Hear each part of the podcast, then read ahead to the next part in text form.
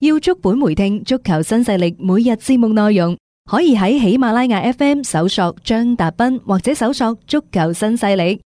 另外，仲可以搜索微信公眾號張達斌，添加關注，了解斌哥每日更新嘅公眾號內容。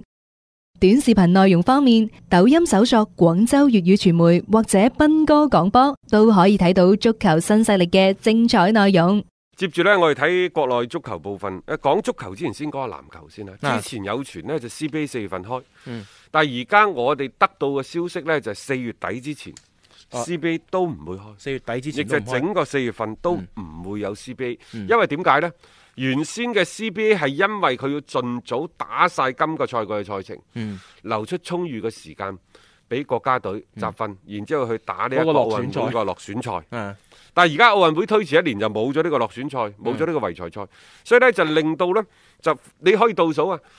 下個賽季嘅 CBA 係十月份至開，嗯咁佢今年可能會去到七八月份停都未遲嘅，嗯嗯嗯，由此呢，即係就令到後邊嗰個時間係非常非常之充其實裕。籃球相對充裕嘅，啊！再加上呢，即係誒、呃作個評估，就無論係賽會制又好，空場作賽又好，等等，嗯實際上呢，即係呢個都係不得而為之嘅辦法，嗯佢唔係一個最好嘅辦法。最好嘅辦法就係等新冠疫情過咗去之後，嗯一切好似恢復正常啦以前咁樣係打主客場，俾球迷入場，嗯呢個係最好嘅。但係我覺得喺二零一二零二零年，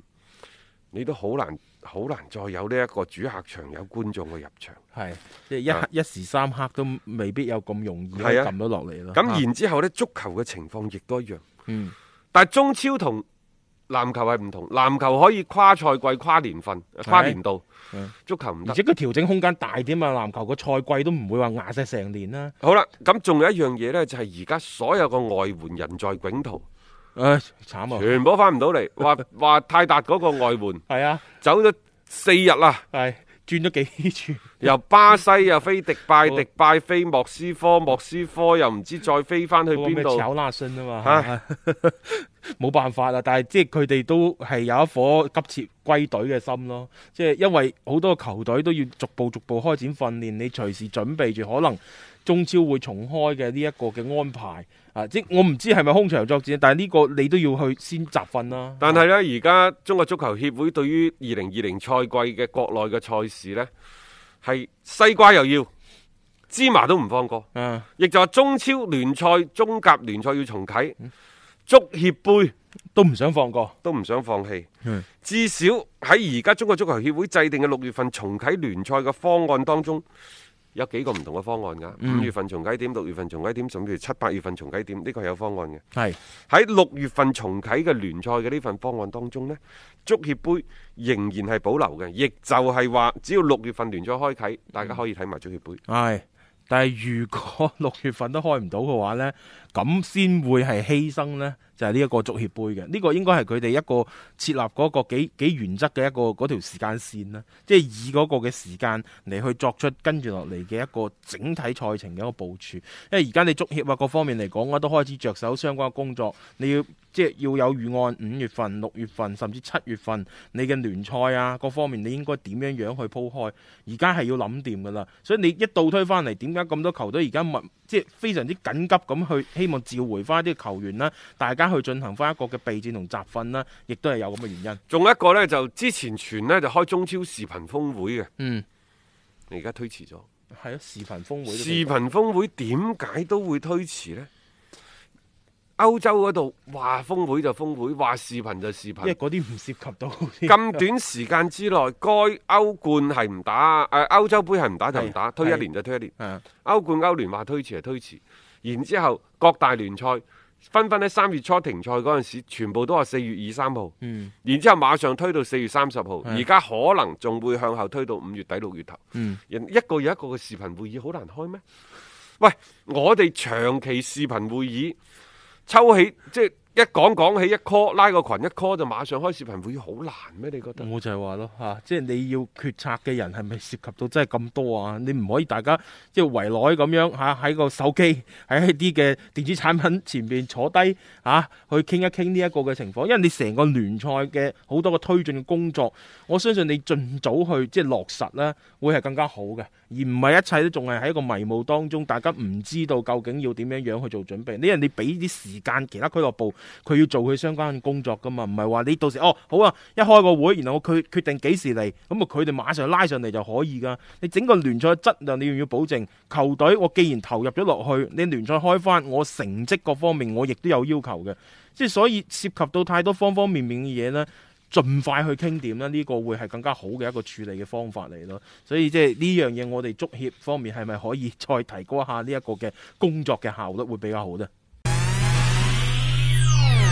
有担当，有颜值，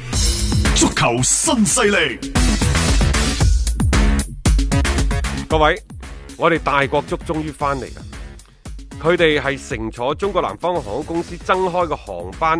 直接咧從迪拜就飛到三亞，嗯，終於翻咗嚟啦。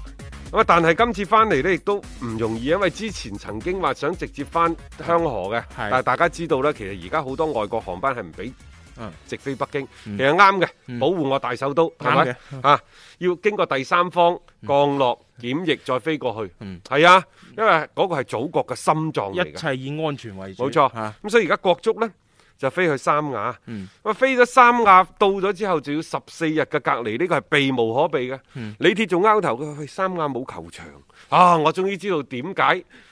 即係國足要去迪拜迪拜訓練。